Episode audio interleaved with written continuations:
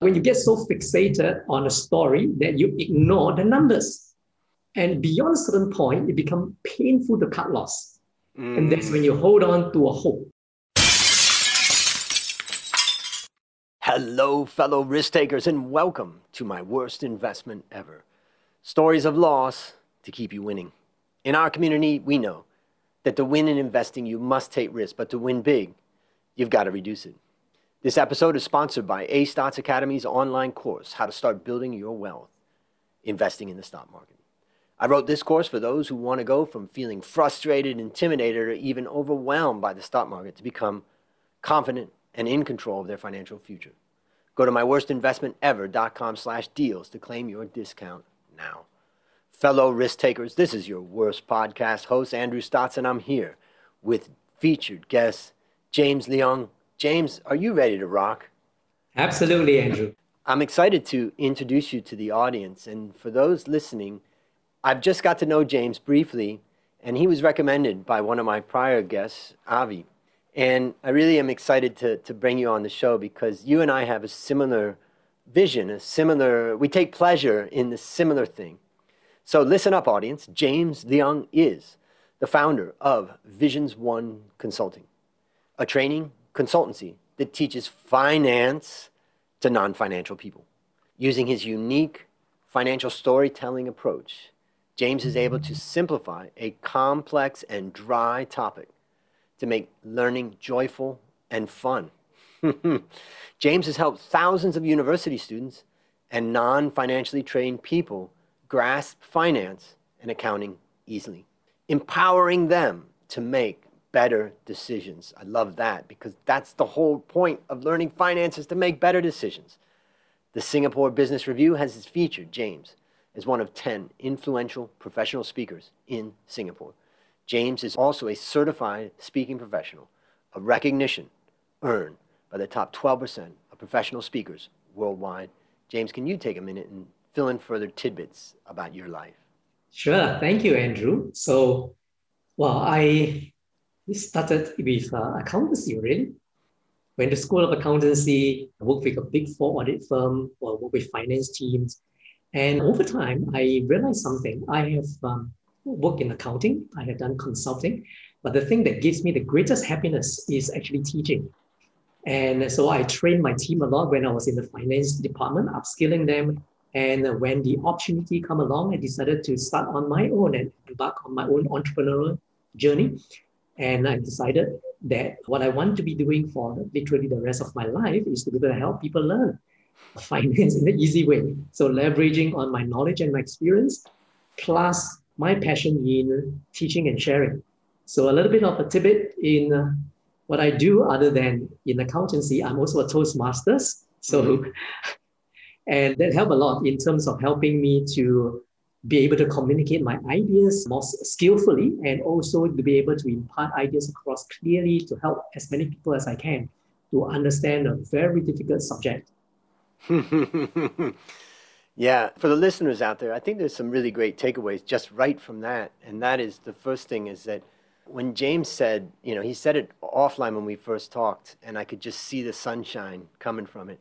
And when he said it now, it's just like he's found the woman of his dreams in the sense that he said, you know, that he just has this passion for teaching finance and it makes him happy and he wants to do that the rest of his life. And I want to challenge the listeners out there.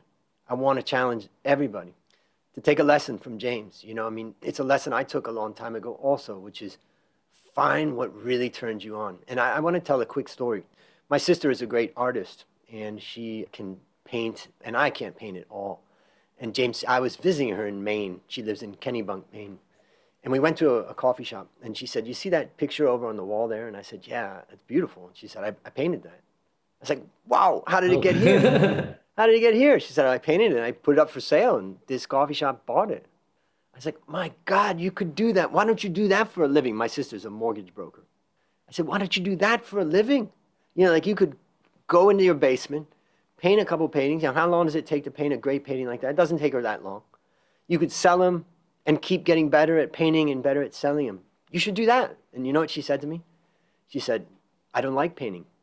it blew my mind and it got me Mm. thinking about you know the difference between the things that we like and the things that we're good at and yes it would be great if the things that we're good at is what we like but the truth is my sister loves helping people she loves to be on the phone. She loves to be bringing value to people as a mortgage broker helping them to find the right mortgage that fits their situation.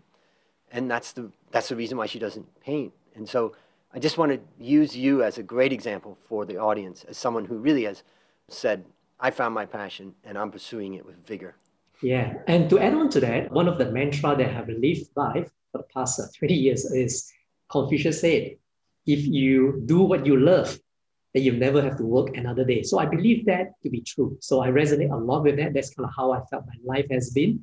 So when I show up for work and there is training to be in front of people, it's very much was looking towards something very, very joyful. And so I bring joy to the process and I enjoy the process in return. So definitely go seek your passion. I think that is what gives uh, joy and happiness in life, which is ultimately the most important thing.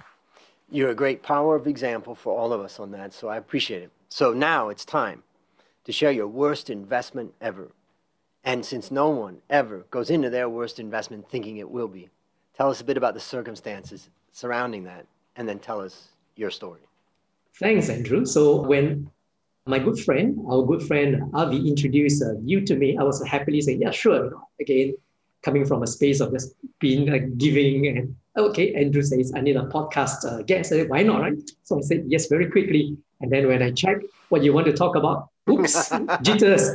Man, you brought back the goosebumps. Gotta unroll back. I'm going to talk about my worst investment ever.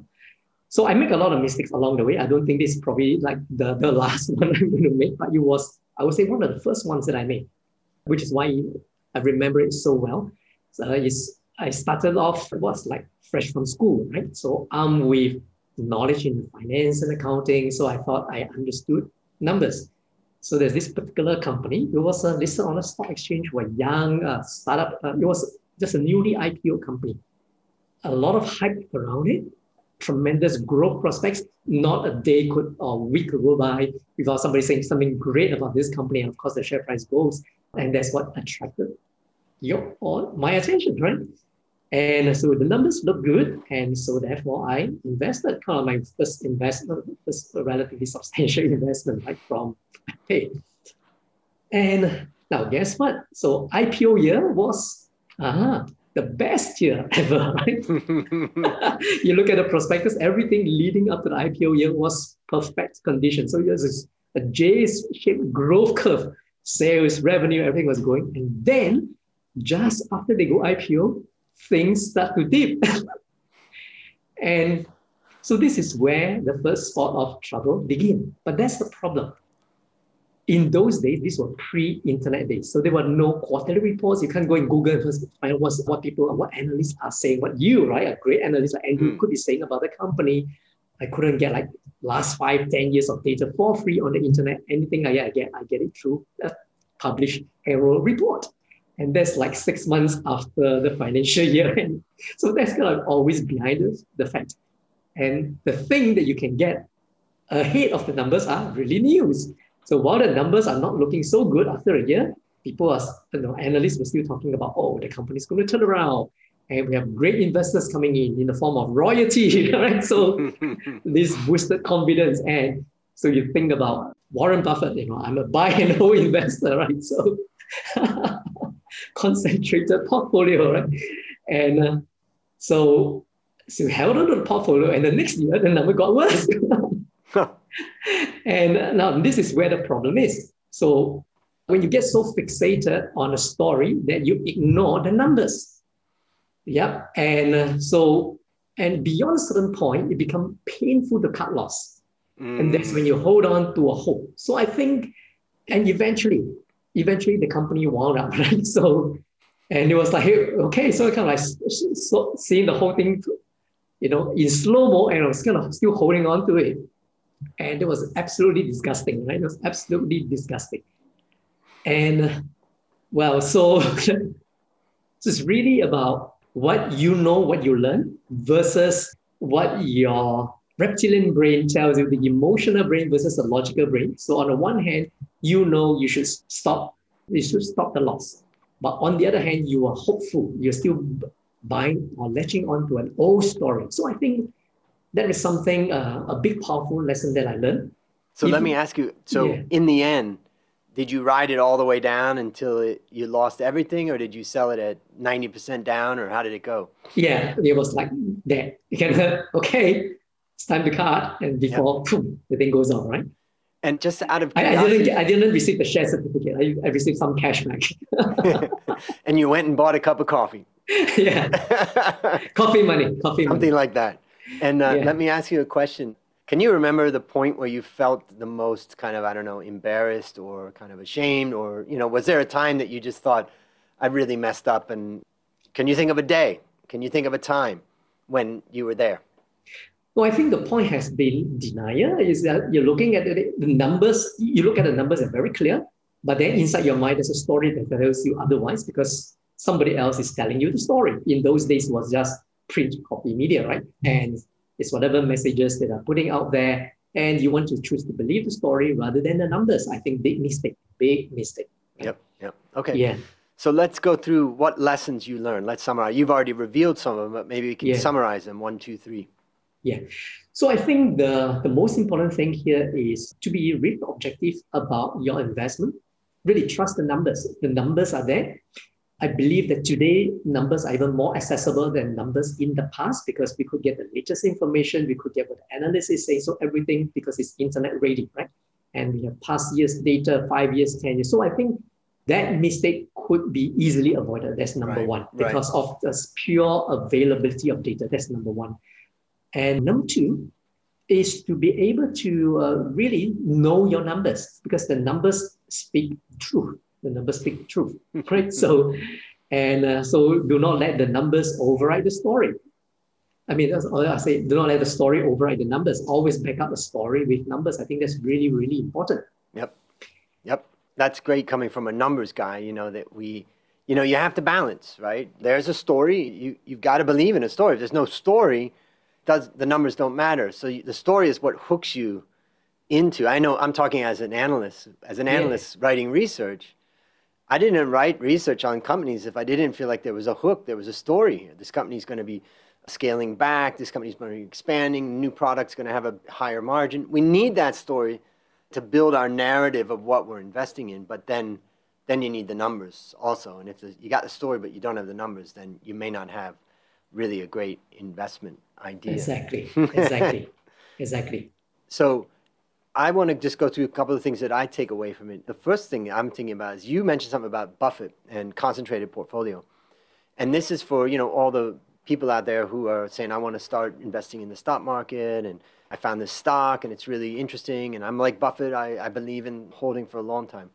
I think what you need to understand, you know, for the audience, I want you to understand is that when Buffett talks about holding stocks for the long term, actually, it's a little bit confusing what he's really talking about is having exposure to the stock market for the long term. Really, what he's talking about, because he's building a portfolio of 20 stocks or 10 stocks, and he wants to hold that individual stock for a lifetime, but he knows you can't do that. Eventually, you're going to sell one or the other. He's recently sold a bunch of bank stocks and airline stocks and all that. So I think that the wisdom of his concept is the idea of keeping your exposure in the market. Now, for some people, keeping their exposure in the market is just to buy an ETF or an index fund. That may be the way to do it. But I think the other thing that I would highlight too, from research that I've done and what I've learned over the years, and what I've learned from guests, is if you're going to own a stock, if you're going to buy stocks in the stock market, own 10, not one. No less than 10, because less than 10, you won't be fully diversifying. And if you buy more than 10, you might as well just buy an index fund so if you want to be a stock picker, build a portfolio of 10 stocks.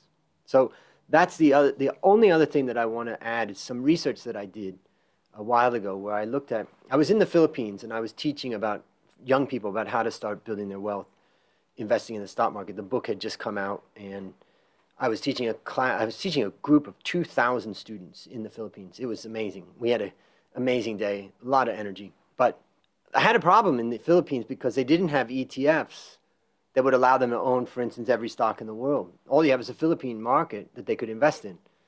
Philippine market doesn't have that many companies in it, and most of these students did not know how to do financial analysis. So I, I decided I would play a little game myself after that, where I would, I would ask the question I wonder if I went back 10 years ago and I said, every year, I just randomly selected a portfolio of 10 stocks in the Philippines. What would have been the outcome? So I, I ran simulations of hundreds and hundreds of those to try to see where the outcomes were. You know, some of them did really well, some did really poorly. And I thought, well, it's not really good advice if I tell them just to randomly select stocks. It's good in the sense that they don't know how to pick stocks, but it's bad in the sense that some of those portfolios will crash. So then I said, okay, what if I overlay a stop loss onto that and say, if any of these stocks fall by 10, 15, 20%, I tested at different thresholds, sell it. And what I found was that the downside was a lot less. The worst portfolios were considerably less. And the result of that is that I came up with this idea of just randomly selecting for those people where you don't have an index. Some markets in you don't have a good index. Randomly selecting but putting a stop loss on it can add a lot of value. And the, the takeaway from that little story is use a stop loss. A stop loss can help a person overcome the emotional pain of selling. And also, I would add, after many interviews, is that just sell half of your position. Just sell half. It gets you over the hump, like to sell, and then reconsider the remaining. Any thoughts on those? I went on kind of long there, but those are two mm. things that I took away. Those are gems. Great advice. Great advice, Andrew. And I'd like to add on a couple of things. Uh, one of which is when Buffett says he's a buy and hold investor, I think if you notice his portfolio, so he's really buying into well-established companies, company that has been around, like Coca-Cola, right? For example, or Walmart, Costco. So he hardly ever goes into the IPO until recently, when he bought into Snowflake. There's a pure, uh, there's a real departure from his established practice. So the speculation is that maybe his lieutenants are the ones that make those decisions, but he buys into established company with good track record. So the story that I shared with you was an IPO company. So we need to, could be the, the for example, right? Mm. So that's something we need to uh, put on a different set of lens and filter as we look at IPO companies versus established company. That's number one. Uh, Great number, point.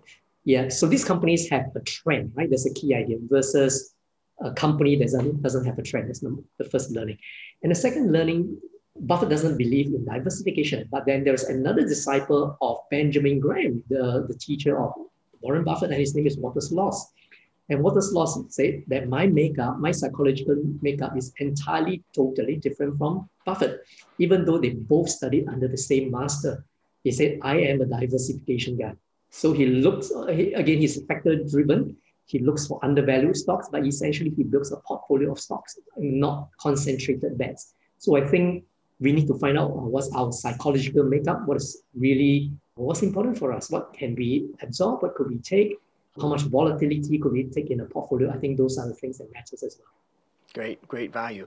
So let's now think about that young man or woman who's listening right now, who's found that really exciting story, and they're ready to get into it and put their money in. They're ready to do it now.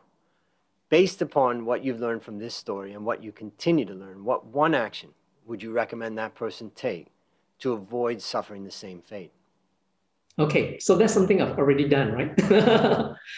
because as part of my therapy, so I teach, I tell you, so I teach finance, I make it simple, I teach people to read annual reports. That become one of my key case studies.